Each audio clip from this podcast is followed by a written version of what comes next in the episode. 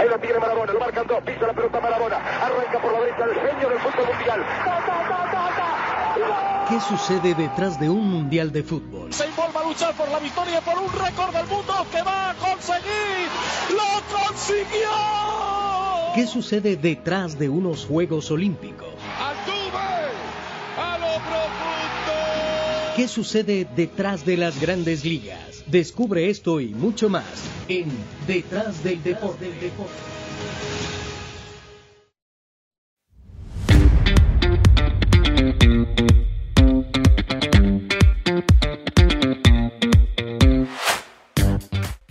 Muy buenas tardes, muy buenos días, muy buenas noches a todos nuestros escuchas. Bienvenidos a otro programa de Detrás del Deporte.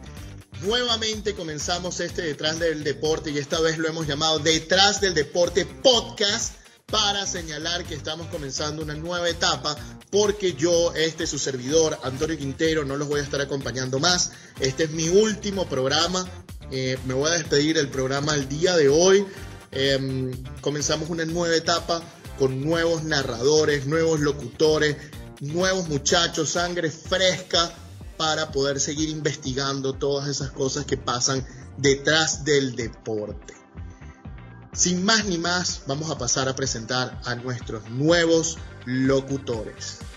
Ella es una abogada venezolana radicada en Chile, egresada de la Universidad Rafael Urdaneta en Maracaibo, que tiene un posgrado en gestión y eh, Derecho del Deporte en España, en el Instituto Superior de Derecho y Economía. De hecho, fue reconocida con el Premio Jurídico Internacional del ISDE sobre eh, su trabajo de las cláusulas del miedo en el fútbol. En la categoría estudiantil ganó este premio y con ustedes está nuestra especialista en fútbol femenino, en deporte femenino, en gestión femenina, de ahora en adelante para que muestre todo lo que las mujeres están logrando en el deporte y los pasos agigantados que están dando María Viloria Méndez. Muy buenos días, María Viloria, buenas tardes, buenas noches. Bienvenida a este programa Detrás del Deporte, del cual eres ahora la nueva host del programa. Hola Antonio, ¿cómo estás? Un placer estar acá, de verdad que es un agrado compartir contigo, que me des esta oportunidad. No quiero adelantar quién va a ser el locutor, te lo dejo a ti, pero igualmente es un placer compartir espacios con él y de verdad muy agradecida de que tengamos esta oportunidad y que como no podamos debatir ya sea entre los locutores, próximos invitados, entrevistados, los temas que más nos interesan del deporte, que al fin y al cabo para eso está el podcast. Así que espero que el que nos esté escuchando lo esté disfrutando porque vamos a darlo todo.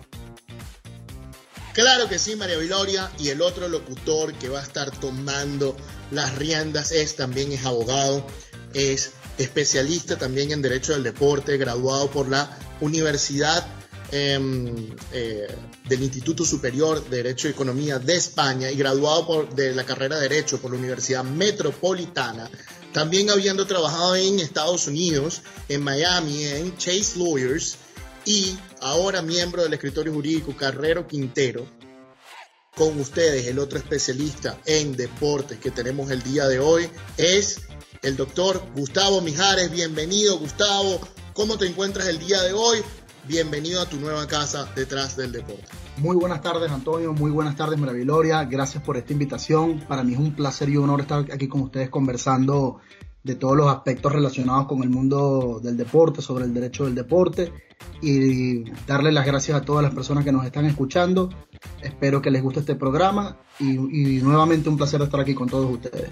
Claro que sí, muchachos. Yo simplemente quiero comenzar y antes de ya cederle la batuta a María Vilori y preguntarles, estamos ante un, un tema fantástico hoy que tenemos que empezar a debatir y por eso quiero, quiero comentarlo con ustedes. Estamos cerrando el mes de enero con una noticia fatal totalmente en el fútbol, que es la posible agresión que tuvo el jugador del Manchester United, Mason Greenwood, con su novia y eh, por el cual fue arrestado el día 30 de enero en virtud de eso. Y yo creo, señores, que el fútbol tiene que empezar un debate que ya el béisbol tiene adelantado, que es crear unas reglas disciplinarias con respecto a la violencia doméstica.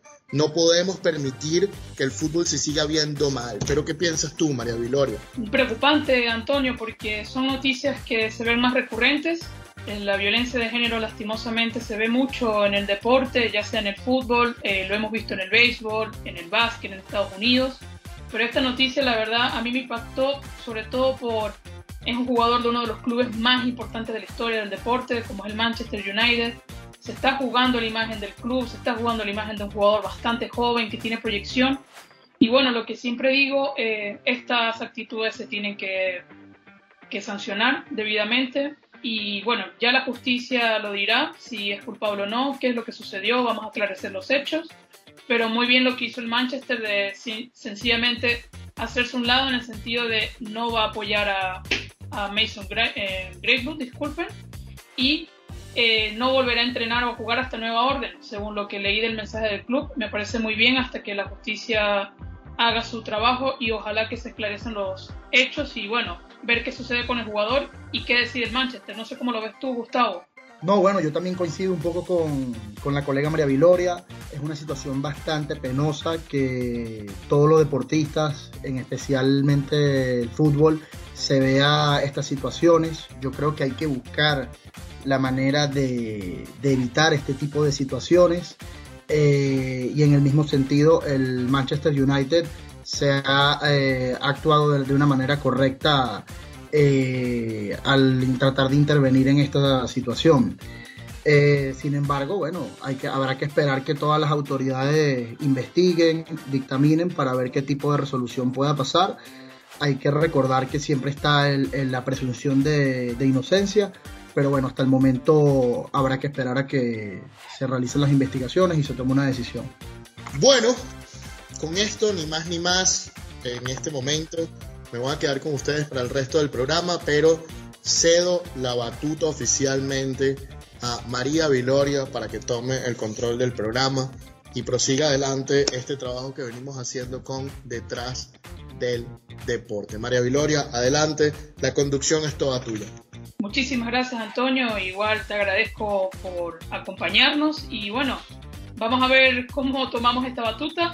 Les comento que el programa en esta nueva edición de Detrás del Deporte 2.0, principios de año, hay mucho de qué hablar y vamos a tener dos bloques muy interesantes. El primero de ellos se llama Breves Detrás del Deporte. Ahí comentaremos unas noticias y posteriormente vamos a hablar de los temas más importantes o lo que nosotros esperamos que va a suceder en estos primeros meses del año.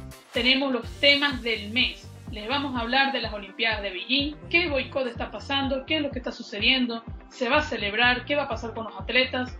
Luego hablaremos sobre la Major League Baseball y el sindicato, y es que se está renovando el convenio, qué va a pasar, qué piden los jugadores, qué pasa con los clubes, vamos a perder el béisbol este año. Luego hablaremos de uno de los temas más importantes para el fútbol, eh, la propuesta de que el Mundial sea cada dos años en vez de cuatro años como lo venimos haciendo y conociendo desde hace tanto tiempo. También comentaremos las novedades en el fútbol femenino, nuevas noticias, nuevos eh, arreglos comerciales, qué va a pasar con esta disciplina y por último una de las noticias de este mes ¿Qué pasa con Microsoft, que acaba de comprar a Activision, uno de los elementos más importantes de los eSports? Pero no me quiero seguir alargando mucho más. Vamos entonces con los breves de detrás del deporte. Breves, detrás del deporte.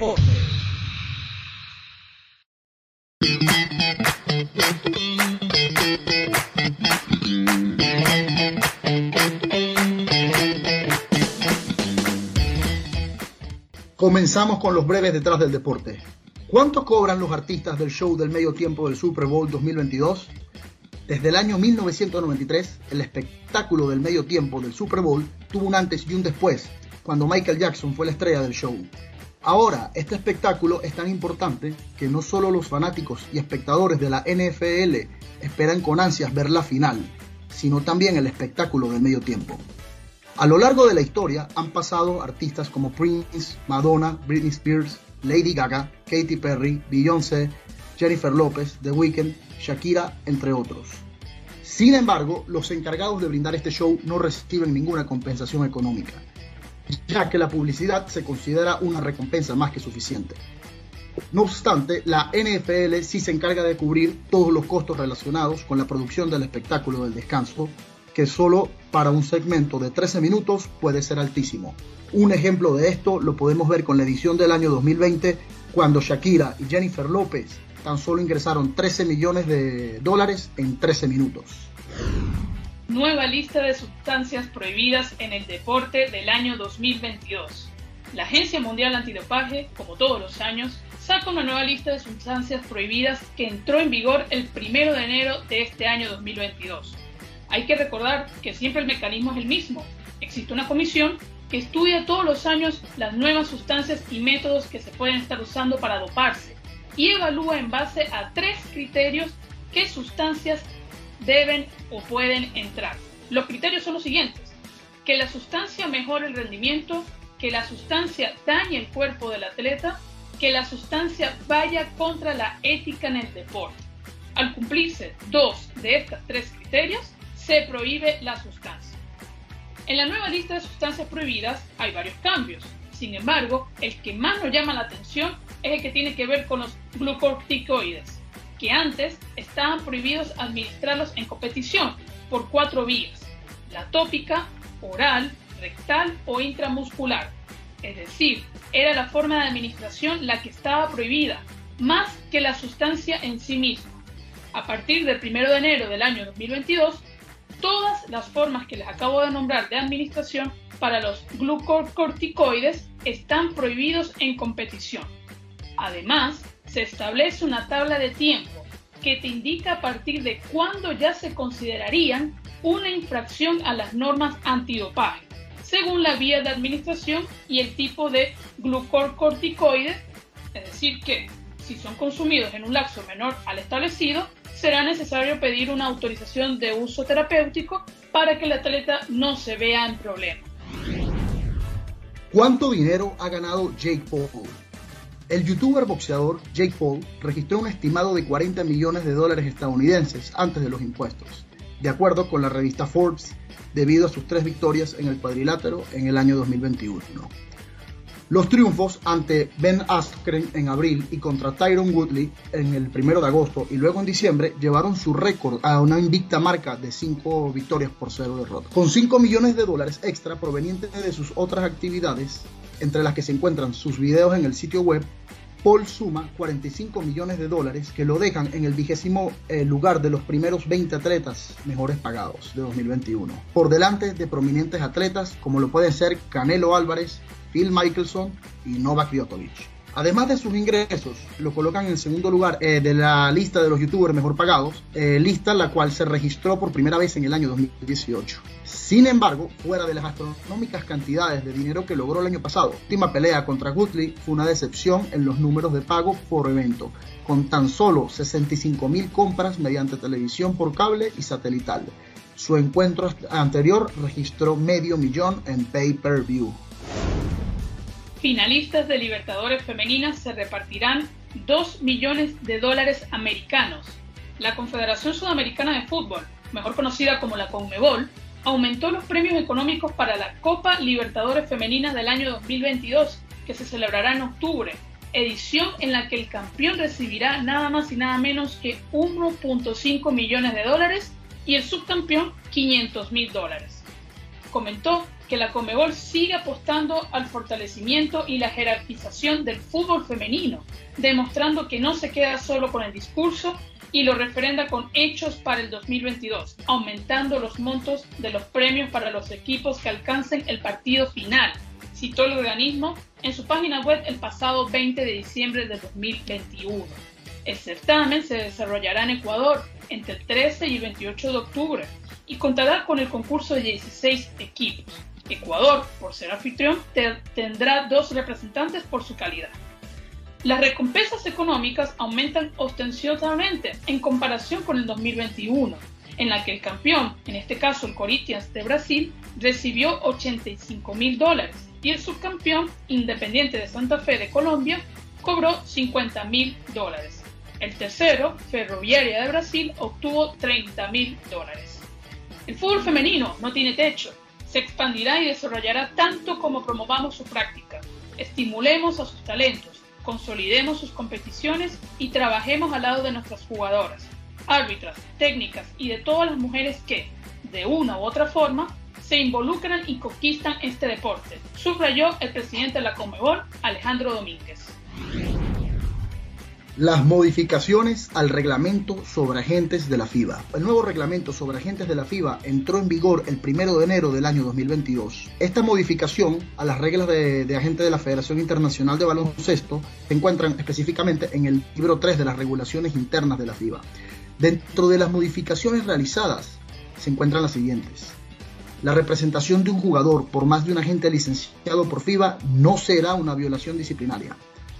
Hasta este momento, el reglamento contemplaba que un jugador podía estar representado solo por un agente a la vez. La segunda modificación es que los contratos, luego de haber sido firmados del 1 de enero del presente año, es posible que ahora tanto un jugador como el agente puedan terminar el contrato entre ellos en cualquier momento con una notificación de 30 días de anticipación. La tercera modificación es que ningún agente puede representar al club en caso de que represente a un jugador o un entrenador que milita en, el mismo, la misma entidad.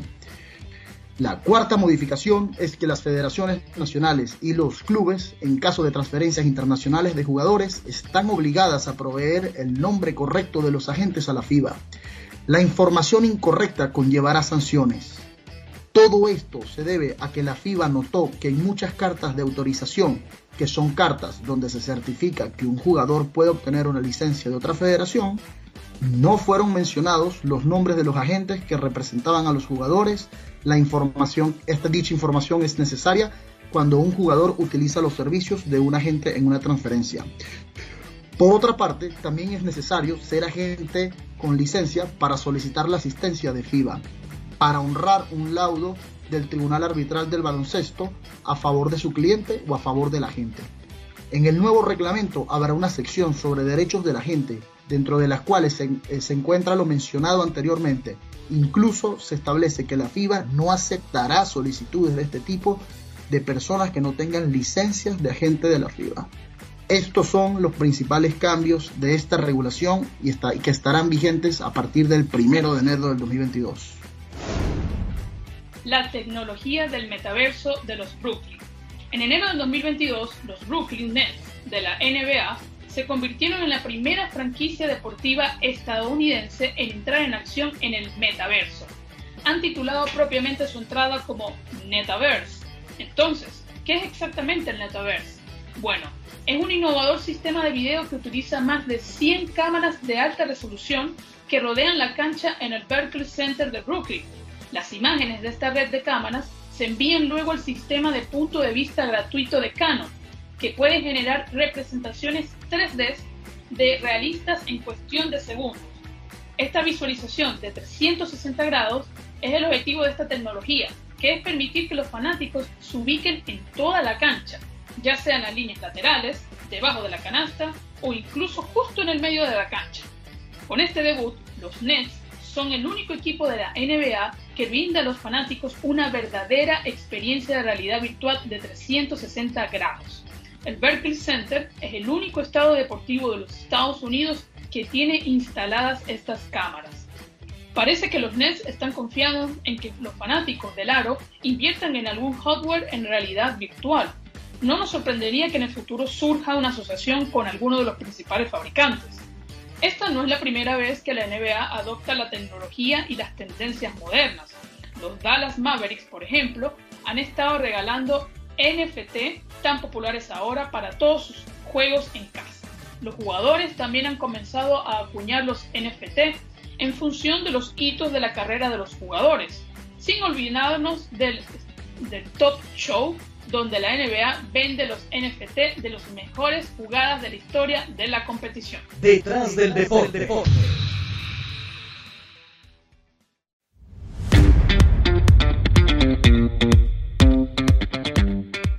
Y ahora en este segundo bloque del podcast Detrás del Deporte 2.0, como les comenté al principio del programa, tenemos los temas del mes. Como estamos comenzando el año, queremos comentar los temas más relevantes de lo que comienza este año 2022, algunos temas que surgieron a finales del año pasado y otros que están sucediendo ahora mismo que estamos produciendo este podcast. Y uno de ellos, como lo comenté al principio, son las Olimpiadas de Beijing. Un nuevo boicot, una nueva oportunidad de que quizás estas Olimpiadas se vean afectadas de una forma diplomática, deportiva, olímpica.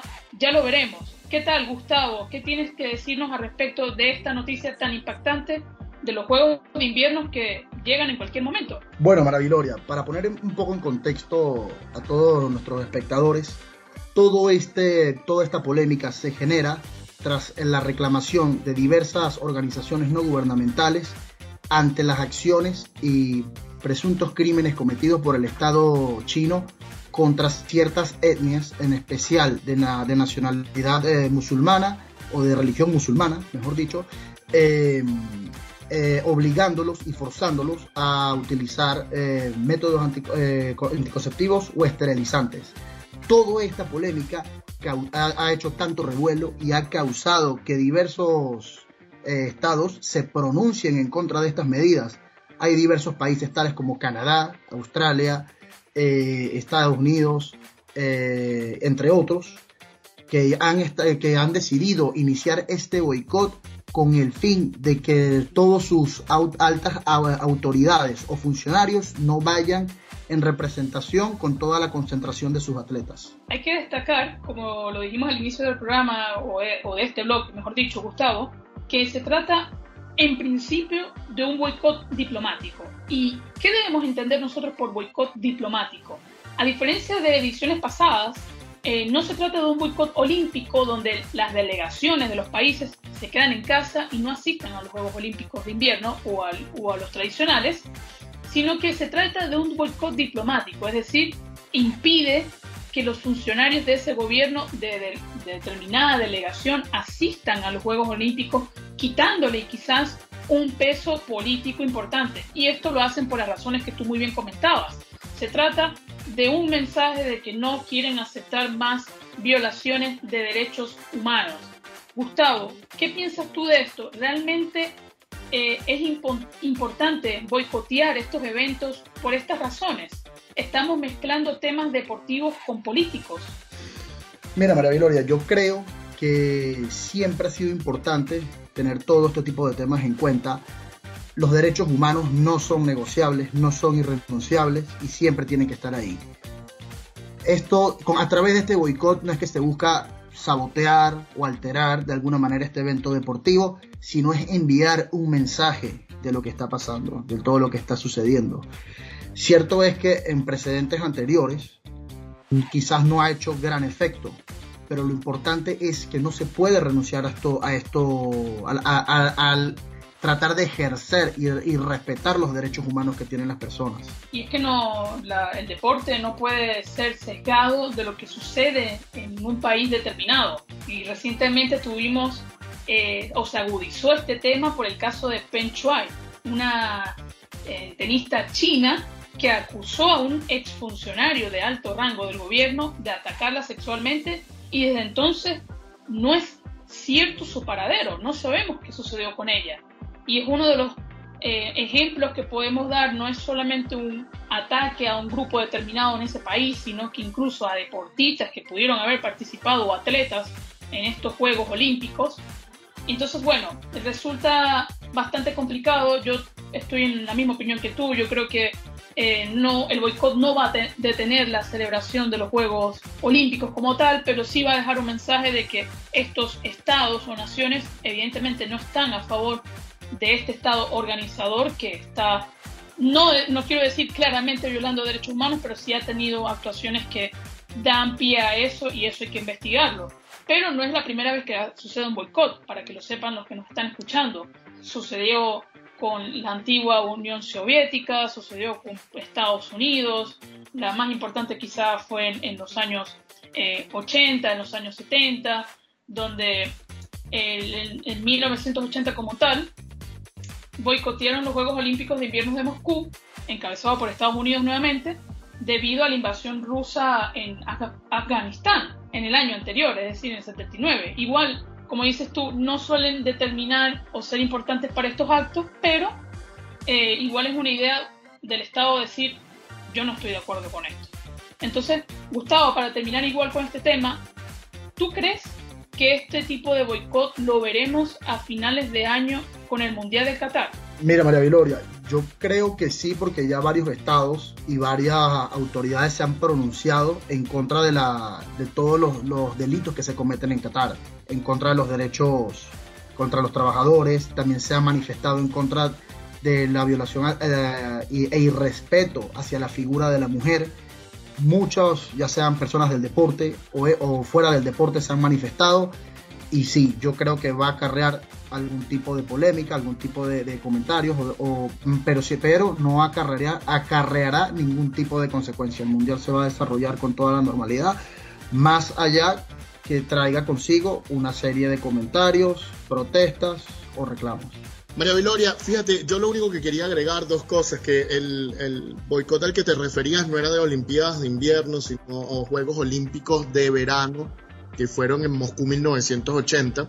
Es el primer detalle. Y el segundo detalle, que es interesantísimo, que esta vez el boicot no incluyó atletas, ¿no? Sino que los atletas van a participar y que las personas diplomáticas son las que no van a, no van a estar. Entonces, realmente qué tan importante o necesario para protestar es que, yo no sé, un embajador vaya a los Juegos Olímpicos o el ministro de Deportes de un determinado país vaya a los Juegos Olímpicos. Yo creo que cero. Creo que no, no, tiene sentido. Entonces, eh, ¿qué tipo de boicot es este? Porque si están buscando eh, como hacer un impacto, yo veo difícil que, que lo logren de esta forma, ¿no? Eso para empezar. Y lo segundo que es muy interesante sobre este tema es que por fin estamos abandonando un poco el discurso de que el deporte no se debe meter en lo político, cosa que es correcto, porque el deporte no le puede estar diciendo a todo el mundo este, eh, en base a cómo entiende la política, si debe ser de derecha, de izquierda, eh, rojo, blanco, negro, azul, hombre, mujer, eh, católico, cristiano, musulmán, qué sé yo, budista. El deporte no puede hacer esto porque el deporte es para todo el mundo. Sin embargo, el deporte está fijando por primera vez un límite coherente que es los derechos humanos. Entonces el deporte está diciendo, mira, los derechos humanos es el mínimo aceptable. Y, esta, creciente corriente tal vez hoy no tenga el impacto que deseamos. Tal vez hoy sea nada más arrodillarse en la Premier League o en la NFL o, sea eh, algún tipo de protesta, o sea el tema de Rashford, que es la ayuda a, a los niños que no comen, pero está empezando. Y en algún momento estas acciones y el deporte pueden generar cambios frente a oficiales gubernamentales que eh, lo que hacen es violar y torturar y dañar a la sociedad mundial. Así que es un comienzo. Estamos comenzando una nueva época para el deporte, una época donde el deporte está prácticamente reconociendo los derechos humanos y haciéndolos parte de sus, de sus mm, pensamientos internos. Y, y esa parte es lo que puede generar, tal vez no hoy, pero en un futuro, un gran impacto.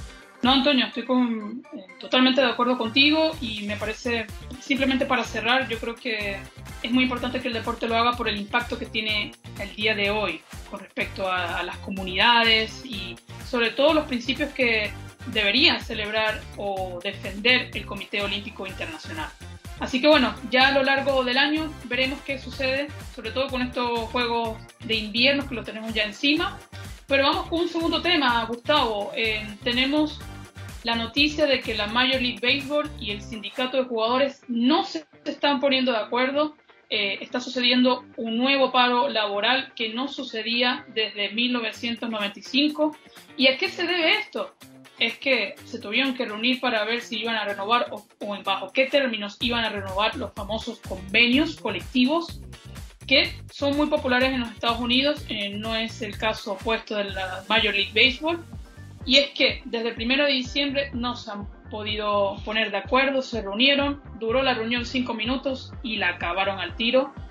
Eh, el pasado 24 de enero se volvieron a reunir, esta reunión duró un poquito más, duró dos horas. Parece que va a buen puerto, de que la Major League Baseball no se va a parar, que van a poder participar eh, o empezar, mejor dicho, la pretemporada a mediados de febrero Pero bueno, eh, está bastante complicado. Por ahora parece que la última negociación fue bastante buena. El próximo primero de febrero ya este programa habrá salido, pero se van a volver a reunir y ojalá que lleguen a un acuerdo. Gustavo, ¿qué comentarios tienes tú con respecto a este inconveniente?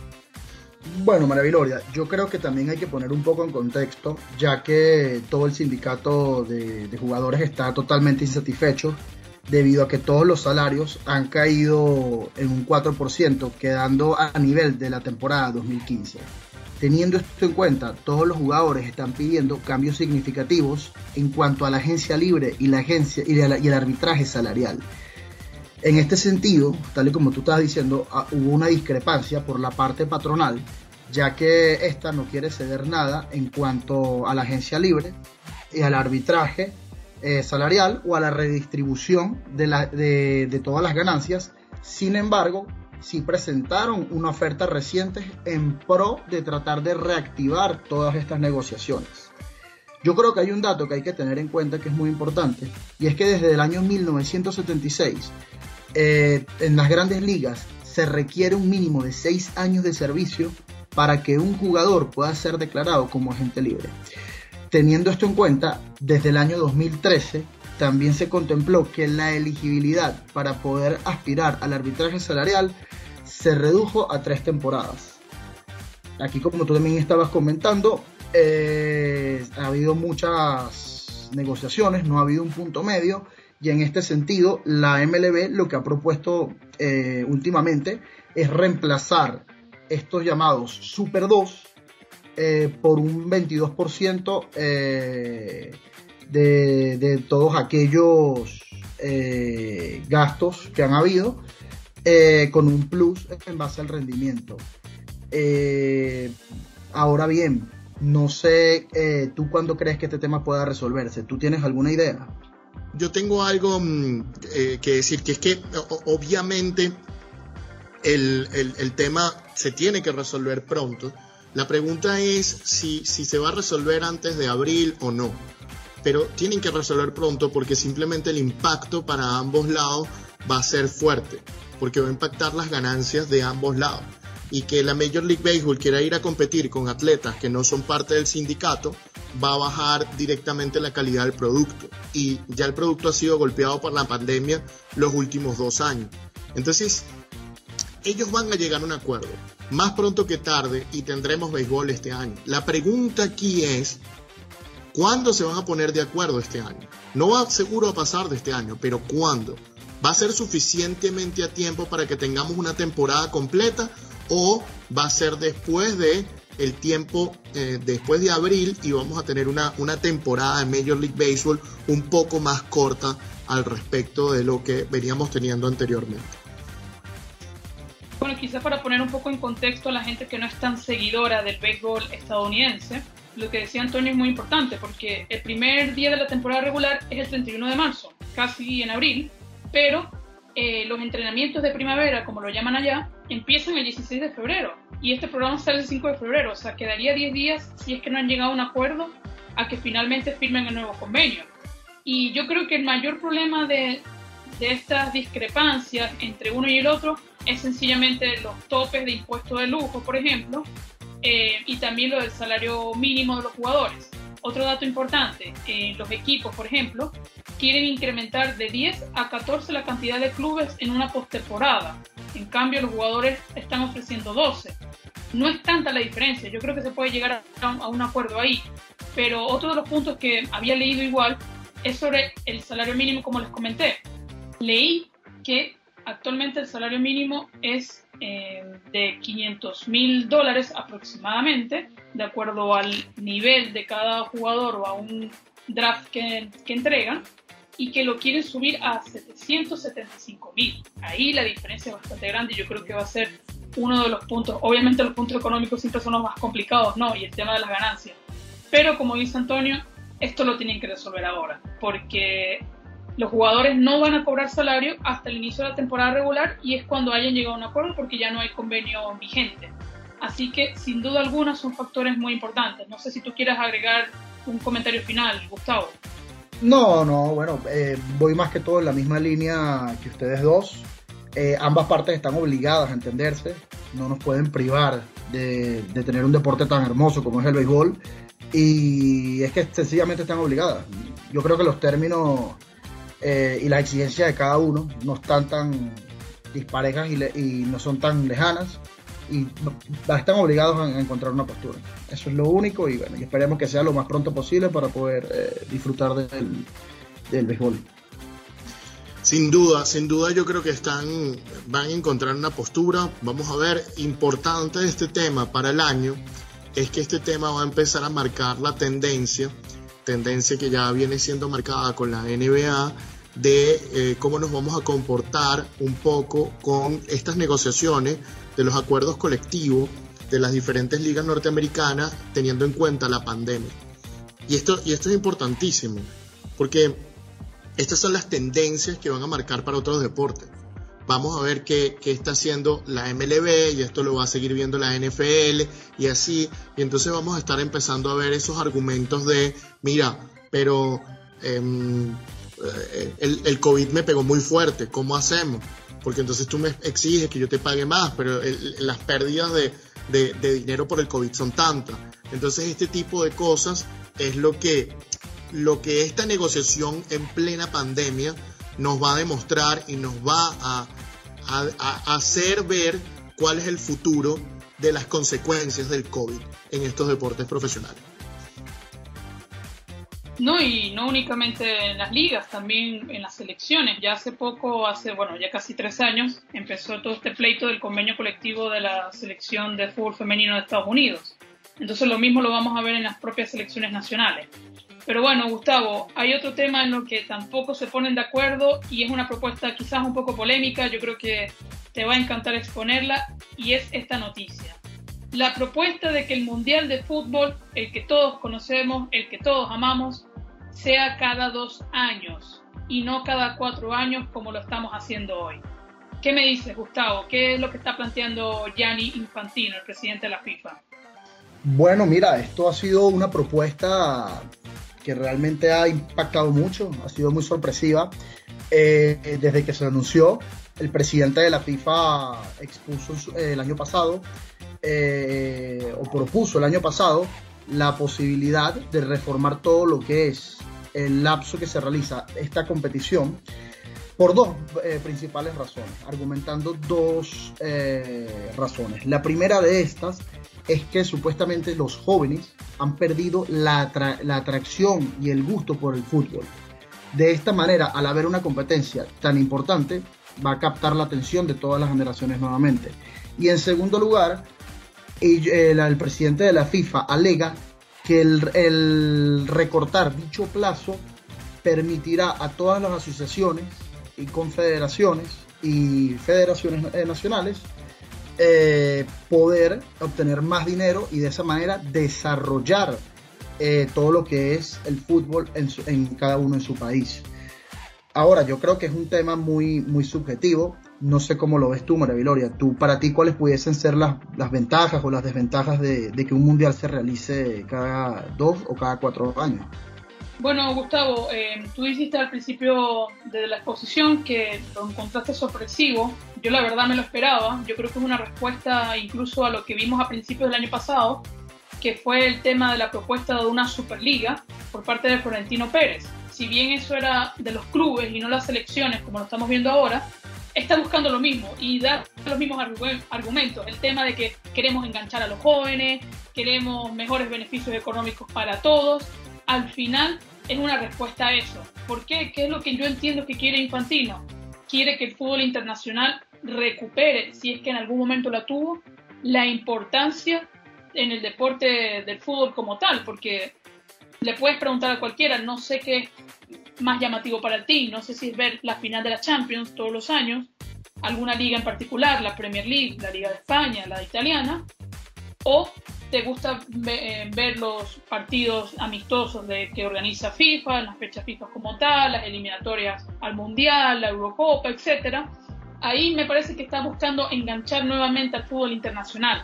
Pero no sé si necesariamente sea la mejor jugada, porque yo creo, en mi opinión, que no, no soy una experta ni nada, no creo que siendo, haciéndolo cada dos años sea la forma de enganchar, más bien yo creo que va a ser todo lo contrario. Va a ser repetitivo, va a ser aburrido y, y uno de los peores casos, o me parece a mí el punto, uno de los puntos más importantes, es el tema del calendario. Es que esto de cajón, ningún jugador, ningún club, que al final el club, los clubes europeos, los clubes sudamericanos son los que ponen el dinero, al final ellos no van a querer que los jugadores se revienten 80 partidos al año. Y lo van a tener que hacer así si es que aprueban esto, porque ¿en qué calendario te va a caber a ti hacer un mundial cada dos años? ¿En qué momento vas a hacer las eliminatorias? ¿Cómo va a ser la clasificación? Estos mundiales van a ser de muchas más selecciones que antes. Entonces, yo la verdad, esto lo veo muy, muy complicado de que suceda, pero bueno, al final, Gustavo, eh, Infantino no tiene la decisión final, ¿no? No, no, no, en lo absoluto. Esta decisión debe tomarse por el Consejo de la FIFA. Eh, ellos, básicamente es el órgano que toma la decisión eh, en el Congreso, que hace esta misma, este mismo organismo. Este consejo está integrado por 37 miembros, dentro de los que se encuentran eh, un presidente elegido por el Congreso, ocho vicepresidentes y ocho miembros. Ahora bien, desde que Infantino eh, propuso o realizó esta propuesta, él presentó dos argumentos adicionales. Él presentó, el primero es un estudio de una consultora llamada Nielsen y Open Economics, la cual refleja que el realizar un mundial cada dos años implicaría un supuesto ingreso adicional de 4.400 millones de dólares a partir del primer ciclo de cuatro años y estos serían repartidos entre todas las asociaciones miembros. De esta manera permitiría que, eh, existiese una mejor financiación sólida, generando entre unos 6 hasta unos 25 millones eh, de dólares en el primer ciclo. Y de la misma forma, eh, existiría más proporcionalidad en los ingresos, ya que, la, ya que actualmente la UEFA se lleva el 70% y el resto, y el resto de las confederaciones el 30 y con esta nueva reforma eh, habría un cambio del 60 al 40. Pero no sé, quizás eh, ¿qué, puedas pensar tú con respecto a esto. Eh, no sé si Antonio tenga algún comentario. Sí, claro. Fíjate, yo no tengo una decisión clara sobre si esto es correcto o incorrecto. Yo personalmente sí pienso que, que si lo hacen cada dos años, sin duda va a ser un eventazo que va a traer a la gente sí o sí. Que tú reúnas a los jugadores a los mejores jugadores del mundo bajo selecciones cada dos años es lo mismo que lo hagas cada cuatro años. Eh, yo pienso que, que, va a ser éxito, eh, un éxito total. El problema no, no, no lo veo yo como el éxito de la competencia, ¿no? Veo más otro tipo de problemas o el desbalance que puede ocurrir primero en el cansancio de los jugadores, que bueno, mucha gente está diciendo, claro, pero estamos hablando del 1% de los jugadores o menos que son los que van al mundial. Y es verdad, pero también tenemos que protegerlos. No porque sean pocos, los vamos a olvidar. Eh, yo creo que el fútbol se está sobreexplotando en todas las ligas de fútbol, en todo el mundo. Y creo que en vez de tener más competencias, hay que empezar a bajar las competencias y a subir la calidad. Creo que estamos sobreexplotando el fútbol masculino cuando hay muchísimas cosas de fútbol que podemos explotar. Tenemos el fútbol femenino, tenemos el futsal masculino y femenino, que es tremenda disciplina, que simplemente es saber cómo venderla.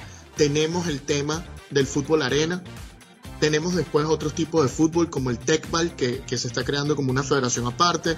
Tenemos el fútbol uh, volei, el fútbol, etcétera, etcétera. O sea, hay muchísimo por qué explotar. ¿Por qué seguimos explotando esto? Ah, bueno, porque es lo que yo más da, lo más consolidado. Sí, pero no todo puede ser acerca del dinero. Sobre el calendario, parece que la propuesta, y esto es muy interesante porque lo estuvimos conversando en, en Sevilla, en el Congreso de la Asociación Mundial de Abogados del Fútbol, y se decía que el calendario va a ser mucho mejor para los clubes, porque solo va a haber dos ventanas en todo el año. No vas a tener ventanas en enero y luego en marzo y luego en octubre, en noviembre y en diciembre. O en septiembre, octubre y noviembre. No. Ahora simplemente van a ser dos. Simplemente lo que van a hacer son ventanas largas. Y esto va a permitir hacer las cuestiones. ¿Cuál es el tema? El tema no es el calendario al final del día. El tema es que hay una torta de dinero para el fútbol y esa torta ya tiene unos actores. Y cuando tú empiezas a picar la torta en más pedazos, la pregunta es si estás agrandando la torta o si de esa cantidad de torta que ya hay, simplemente lo que haces es quitarle pedazos a los demás. Porque ahora entonces, ¿quién va a invertir en la Champions? Ahora vas a hacer una verdadera competencia con la Champions, que era cada año y la, Copa del Mundo siendo cada dos. Porque además vas a tener la Copa América y la Eurocopa cada cierto tiempo y la Copa Africana y la Copa de Oro en otros tiempos. Entonces básicamente vas a poner a competir a los grandes torneos de fútbol de clubes con los grandes torneos de selecciones. Entonces, ¿quién tiene la razón? No sé, pero todo el mundo está peleando es por lo suyo y nadie está peleando por el fútbol.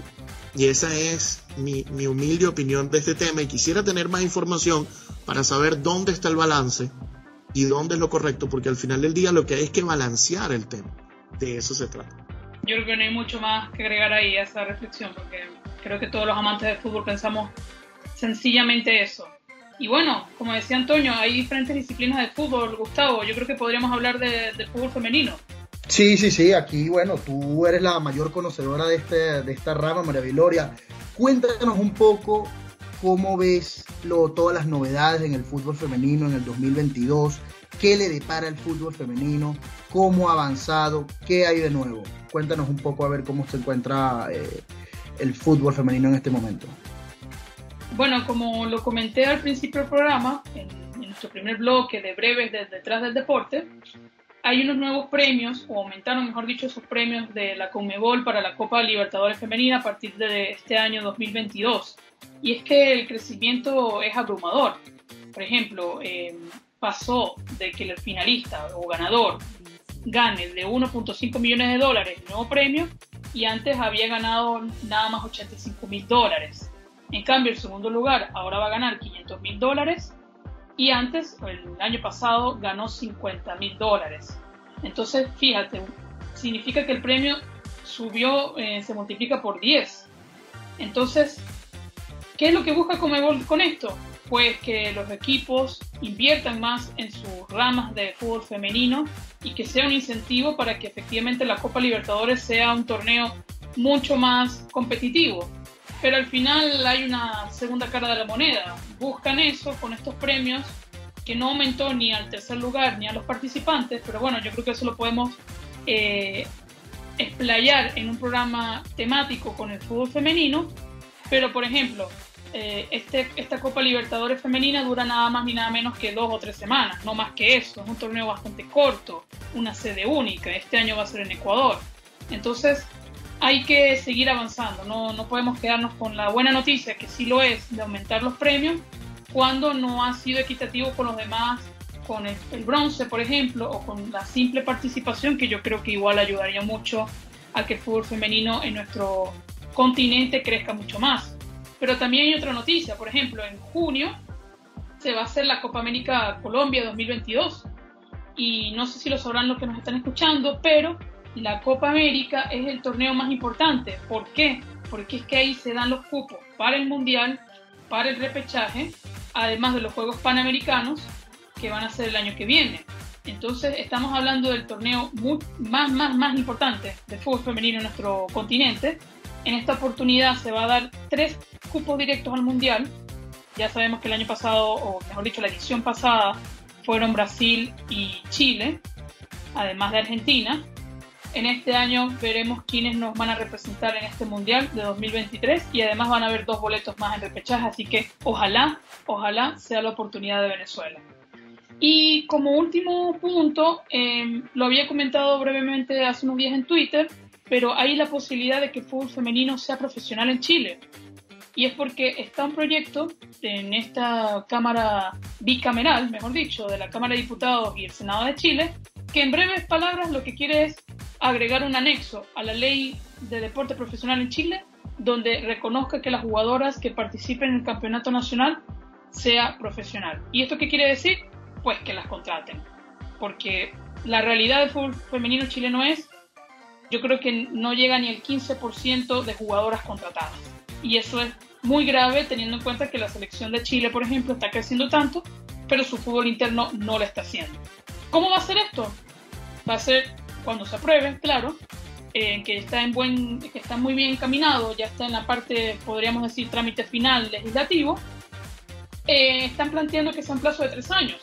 Es decir, en este primer año los clubes van a tener que contratar al menos al 50% de sus jugadoras. Hay planteles que ya tienen a todas jugadoras contratadas, hay planteles que tienen a dos jugadoras contratadas, hay planteles que no tienen a nadie contratado. Así que esto es un paso muy importante. En un segundo año, contratar al 75% y al tercer año todas las jugadoras inscritas en el torneo deberán estar contratadas. Entonces, yo creo que estos son los eventos más importantes que han pasado en las últimas semanas, pero bueno, hay muchas cosas que corregir. Y Gustavo, tú me dices que yo soy experta en fútbol femenino, pero dime tú, ¿por qué tú no podrías saber de fútbol femenino? ¿Qué, crees tú que hay que corregir para que el fútbol femenino llegue a un buen nivel? yo creo que debería eh, haber eh, una mayor organización por parte de todas estas eh, organizaciones deportivas, organismos deportivos. Yo siento que han improvisado un poco en el sentido a la hora de tratar de vender el producto o lo que es el fútbol femenino. Creo que haría falta un poco organizar lo que es la falta, la falta de transmisión en los partidos, precisamente como tú estabas hablando, de la profesionalización de las jugadoras en, este deporte y eh, quizás buscar más la igualdad con lo que es el fútbol masculino. Nosotros entendemos que si un eh, atleta no goza de las mismas, eh, si un atleta, perdón, no goza de las mismas beneficios, derechos y oportunidades que un atleta, cada vez va a ser mucho más difícil de igualarse y la, y la meta para el fútbol femenino yo creo que pasa por esto, por, el por, la, por mejorar la transmisión de los partidos, mejorar la organización y mejorar la profesionalización de, de todas las futbolistas como atletas profesionales. Ahora, María Viloria, yo aquí tengo una duda particular. Eh, tú que conoces mucho más de la materia, eh, ¿qué, ¿qué logros crees tú que ha tenido el fútbol femenino comercialmente? Mira, lo que sucedió el año pasado, por ejemplo, eh, hubo una adquisición de los derechos de transmisión. Yo creo que es la primera vez que sucede, por lo menos en la competición europea más importante, que sería la UEFA Women's Champions League. Y es que esta, me parece que es, una, un canal de transmisión alemán, Dance, que adquirió los derechos de transmisión por los próximos cuatro años, es decir, del 2021 al 2025. ¿Y qué va a significar eso? Pues que yo no voy a tener que ver los partidos de Champions en roja directa o en canales súper extraños para verlo, o en, en turco, qué sé yo, y ahora este canal lo va a transmitir en su primer año de forma gratuita todos los partidos por su canal de YouTube. Y lo puedes escuchar en incluso hasta tres idiomas, los he llegado a ver. Por ejemplo, se enfrenta el Paris Saint Germain con el Real Madrid y puedes ver el canal en francés, en inglés y en español. Y lo hacen con todos los partidos. El segundo año no va a ser así, van a vender un paquete obviamente para que tú compres las transmisiones y todo lo demás, pero oye, que a mí me digan que el primer año lo vas a hacer gratis precisamente para llamar la atención de la gente que no sabe dónde ver el fútbol femenino, pues a mí me parece un batacazo a la mesa, Antonio. Sí, mira, eh, yo creo que es muy interesante lo que está pasando porque simplemente ha habido un sesgo eh, muy, muy fuerte hacia el fútbol femenino desde hace muchísimo tiempo y imagínate que en algún momento lo llegaron a prohibir. Y este tema hace que, que el fútbol femenino no se haya desarrollado. Entonces aquí viene una gran pregunta siempre que es, ¿qué debe venir primero? ¿La inversión y la exposición y luego viene el producto? ¿O viene primero el producto y luego la inversión y la exposición? Lamentablemente, como dicen por aquí, mercancía que no se exhibe no se vende. Entonces al final del día tú tienes que crear un cúmulo de seguidores que los hay. Está demostrado que los hay. La Copa del Mundo en Francia dejó claro que los hay. Y después de que tú logres esa comunidad mundial, sin duda vas a poder ir vendiendo y vas a poder ir colocando las atletas. Por ejemplo, el fútbol venezolano. El fútbol venezolano ha sido mucho más exitoso a nivel femenino que a nivel masculino. Y la pregunta es, ¿por qué la liga de fútbol femenina no es transmitida? ¿Por qué no se le da el mismo, el mismo tema? Y, la respuesta es muy sencilla. Bueno, porque los que están al mando simplemente les interesa más el fútbol masculino que el femenino. Pero se ha demostrado, el estadio de Caudare llegó a estar full con, un partido de la sub-17, ni siquiera de la mayor, de la sub-17 femenina. Deina Castellano es una futbolista reconocida a nivel mundial. Y lo mismo pasa con millones de cuestiones. El Barcelona ahorita no está brillando por su fútbol tan bonito que tenía antes, pero sí por Alexa Putellas. O sea, estamos viendo que donde el fútbol masculino no está, el femenino está apareciendo. Entonces es una cuestión de literalmente darle la oportunidad que se va a crear la comunidad y esto va a traer otro nuevo producto de fútbol al mercado. Yo estoy seguro, está allí. Simplemente hay que mostrarlo más. Y después podemos hablar de, esos temas de los éxitos comerciales o no. Porque cuando no han estado al mismo nivel, juzgarlos con la misma vara es bastante injusto. Sí, sin duda alguna. Yo creo que como dices tú, la comunidad es muy importante y ya veremos mayores avances, ojalá, en nuestro fútbol femenino sudamericano y por supuesto en el venezolano que ni siquiera no es, no es las transmisiones, es que ni siquiera la liga existe. Al parecer este año volverá, ojalá que sea así. Pero bueno, Gustavo, para ir cerrando este programa, este excelente bloque, hay una comunidad bastante impactada también, y es la de los eSports. Y es que salió esta noticia, boom, de verdad, de todos, que Microsoft compró Activision. ¿No sabes qué es Activision? Yo te lo digo. Ellos son los que crearon el juego Call of Duty, tienen World of Warcraft, uno de los más jugados, ya sea por eSports o por simplemente aficionados. Tienen juegos popularísimos como Spyro, The Dragon, yo creo que todos aquí lo jugamos.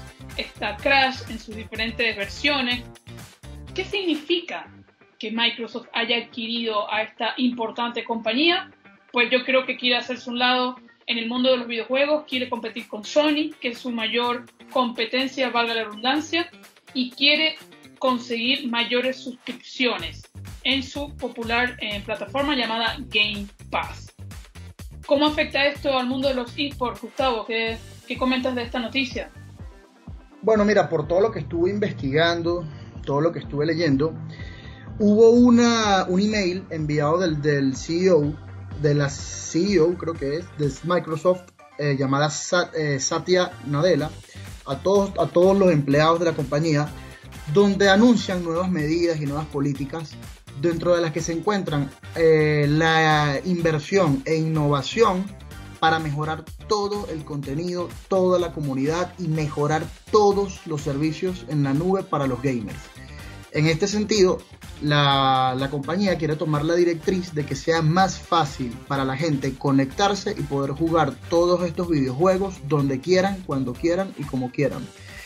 De la misma manera, eh, el CEO de Microsoft Gaming eh, apuntaba a la importancia de esta compra, ya que los va a ayudar a posicionarse en, todo este ámbito. Eh, él emite un comunicado donde dice que las fantásticas franquicias de, Activision Blizzard también van a acelerar sus planes de cloud gaming, permitiendo a más gente jugar en más lugares y participar en, en todas las comunidades de Xbox, utilizando inclusive los teléfonos, laptops, tabletas y otros dispositivos eh, que sean smartphones o eh, dispositivos inteligentes. Ahora, María Viloria, eh, tú que también estás bien involucrada en este tema, ¿tú crees que vamos a ver alguna respuesta significativa por parte de los competidores de Microsoft a esta venta? Sí, mira, por supuesto. Primero hay que decir, una, una venta majestuosa porque se valoró en 68, 68 disculpa, punto 700 mil millones de dólares. Eso fue lo que pagó Microsoft por eso. Entonces, ¿qué es realmente lo que está buscando Microsoft? mira, eh, yo leía por, por, Twitter básicamente y la gente preocupada, ¿será que van a, quedarse con los derechos de, esos juegos únicamente para la línea de Xbox?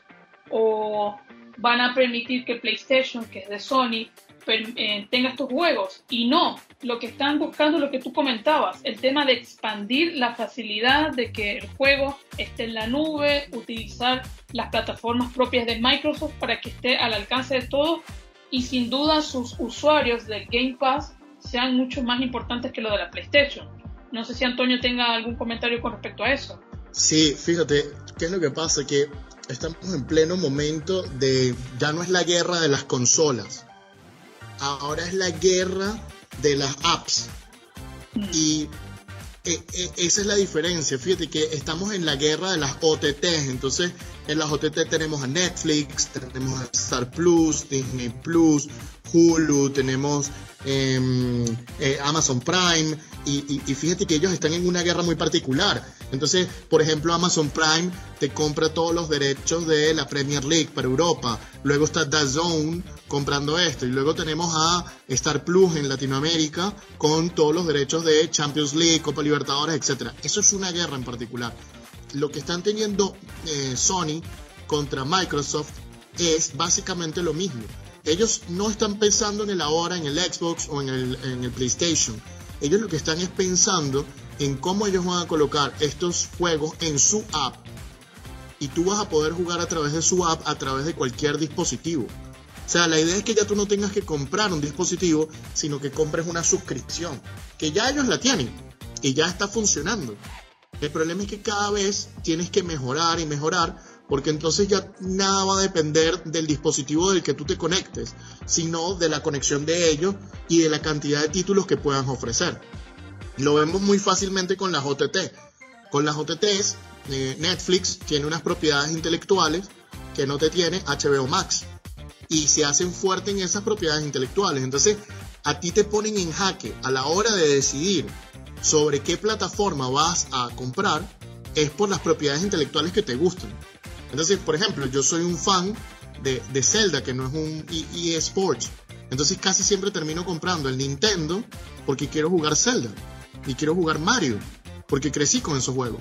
Pero entonces me obliga a que si quiero jugar eh, un determinado juego, tengo que comprarme un PlayStation o irme, en este caso, a la plataforma de PlayStation. Porque se está entendiendo que uno gana o produce mucho más dinero de la, más que de la venta de consolas de estas suscripciones. Y hacia allá va el modelo. En los modelos están yendo hacia todo por suscripción mensual. Y lo estás viendo no solo en, los videojuegos, lo estás viendo en todo. Lo estás viendo en, el masterclass, lo estás viendo en la, utilización de programas, todo el mundo quiere cobrar mensualmente, porque la idea es pan para todo el año, no pan para hoy y ya. Eso es más o menos la situación. El problema es que Microsoft, con la cantidad de juegos que sacó, Tony Hawk, eh, entre otros, Tony Hawk era probablemente el que yo más jugaba de ellos, va, va a tener un mercado muy, muy, muy fuerte por las franquicias que está adquiriendo. Esto le va a buscar a Sony a tener que desarrollar más franquicias competitivas que solo se puedan jugar en su plataforma y así poder nivelar un poco esta situación que estamos viendo. Pero el, golpe es duro al mercado, porque está estableciendo una posición dominante en el mercado. Así que va a ser interesante ver cuál es la respuesta de las demás compañías. No, es un tema que, que genera, bueno, que podría generar un monopolio, porque al final estas grandes empresas están buscando absorber o comprar estas empresas que tienen unos productos interesantes para su propia transmisión y crearlo así. Y tú lo, que comentabas igualmente, eh, Google tiene su propia plataforma que se llama Stadia, Amazon tiene a Luna que se integra con Twitch, por ejemplo, que está siendo bastante popular por el tema de las transmisiones de los juegos por ahí. Entonces, son diferentes competencias y diferentes ofertas que al final nosotros tendremos que ver si pagamos todas las que hay o nos decantamos por una que al final ellos lo que quieren es eso, que tú te termines decantando por la de ellos. Y eso de la obligación de tener que suscribirte, pues lo empezamos a ver hace un par de años, no para jugar un determinado juego, sino, por ejemplo, ahora que me dijiste lo de Mario, hace, no sé, 10 años, cuando estaba en popular un poquito más la Wii, tú jugabas Mario Kart por internet con otras personas. Ahora si tú quieres hacer eso tienes que pagar una suscripción no por el juego, sino para jugar en Internet. Entonces también hemos visto esa evolución en los videojuegos y claro, ahora como es un negocio por esta creación de los eSports, de estos juegos más competitivos, pues vemos muchas diferencias. Pero también el tema del, monopolio, me recordó mucho al caso de la compra de Disney a, a ESPN y después a Fox, que está todo en uno. No sé cómo lo ves tú, Gustavo. ¿Tú crees que, claro, porque la compra de Activision no, no fue inmediata? Si no lo veremos en un par de meses si, si se va a concretar o no. Sí, sí, bueno, yo, yo, yo creo que casi año y medio de comprobar eh, todo, toda esta compra.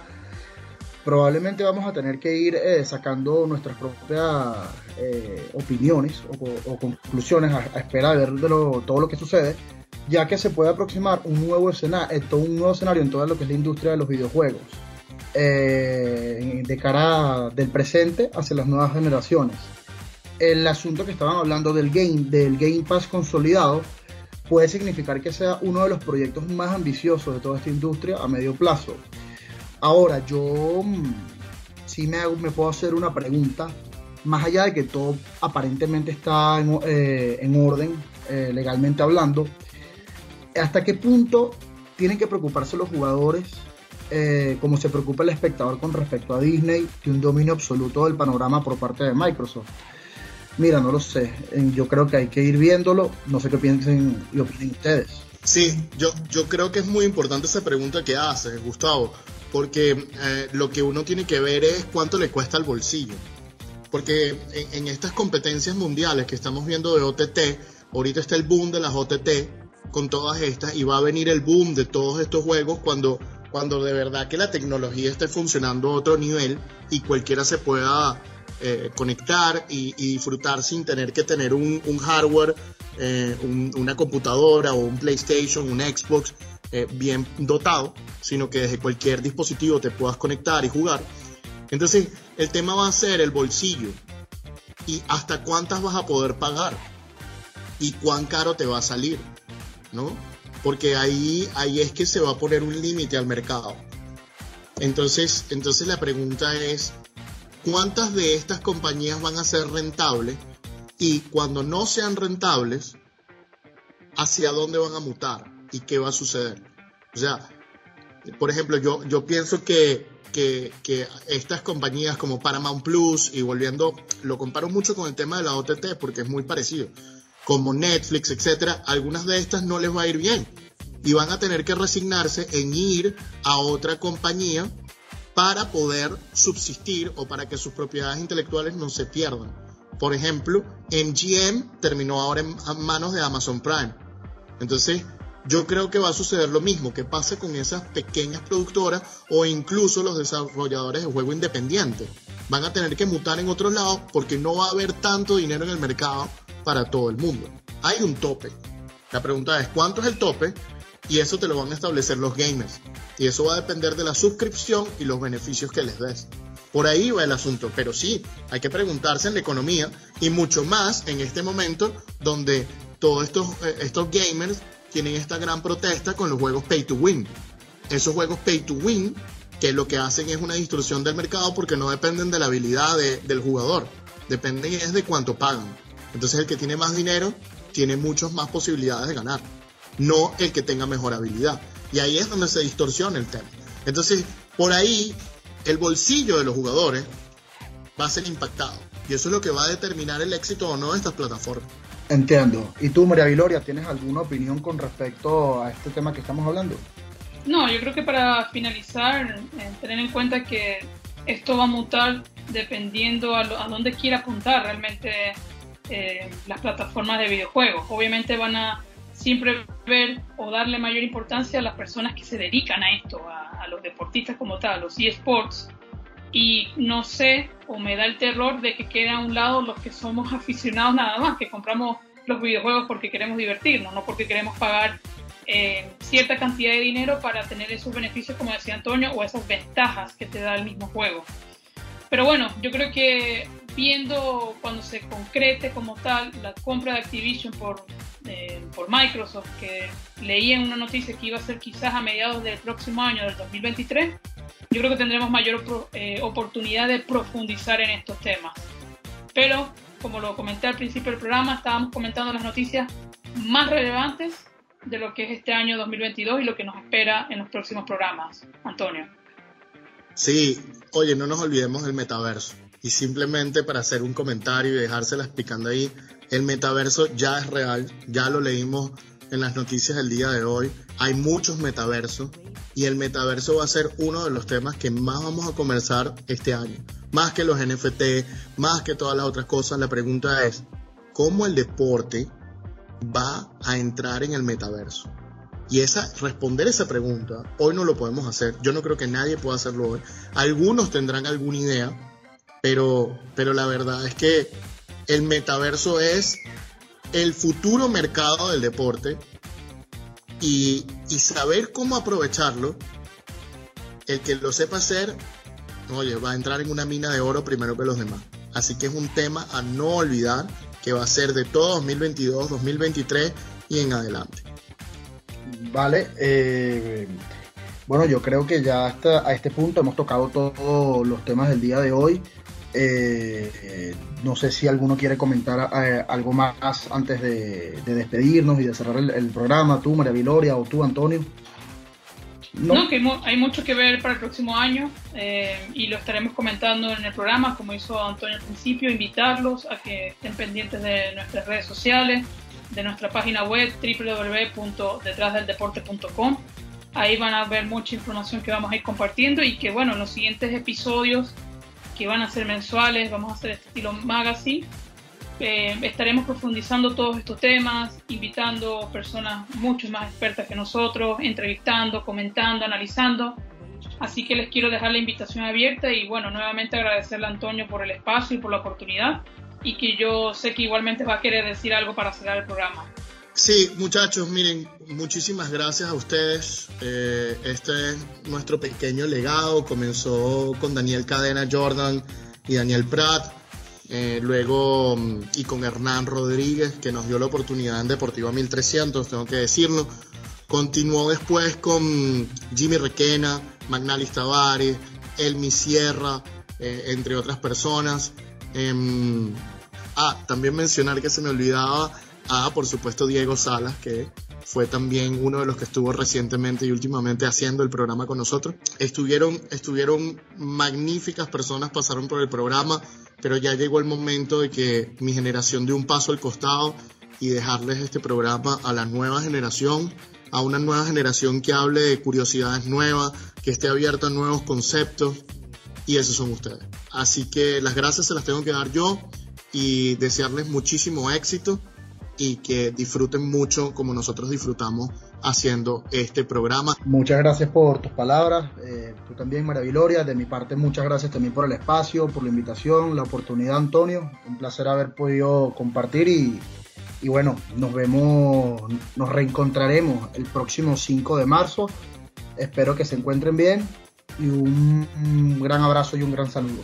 Hasta luego. Recordar que la producción está a cargo de Antonio Quintero, su servidor, el diseño Brandon Bouquet. En la locución, pues ya nos escucharon Gustavo Mijares y mi persona María Viloria. Como ya comentó Gustavo, pues nos reencontraremos el próximo 5 de marzo.